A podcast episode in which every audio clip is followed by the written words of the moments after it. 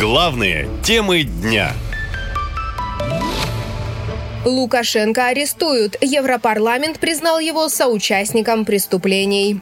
Европарламент принял резолюцию и назвал Александра Лукашенко соучастником незаконного вывоза детей из Украины. Представители ЕС призвали Международный уголовный суд рассмотреть вопрос о выдаче ордера на арест президента Беларуси.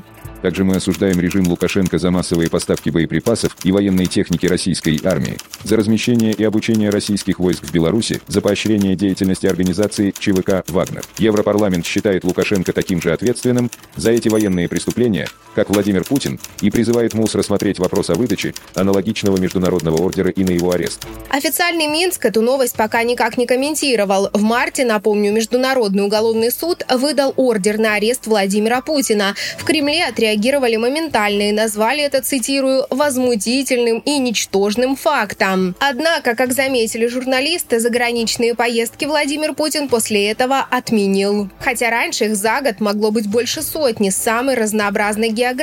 Но Александр Лукашенко и без ордера никуда за пределы страны не выезжает, только в Москву. Поэтому ему все равно, объясняет политолог Сергей Жук. Его, судя по всему, потому что мы видим, устраивает его нынешнее положение такого вассала, который по некоторым позициям может ему как раз диктовать, но уж точно всегда получать деньги. Поэтому для, для Лукашенко эта история может быть менее чувствительной, чем для Путина. К слову, именно сейчас президент Беларуси прилетел в Россию с рабочим визитом. В последний раз Лукашенко и Путин встречались в июле. Наша лента. Коротко и ясно.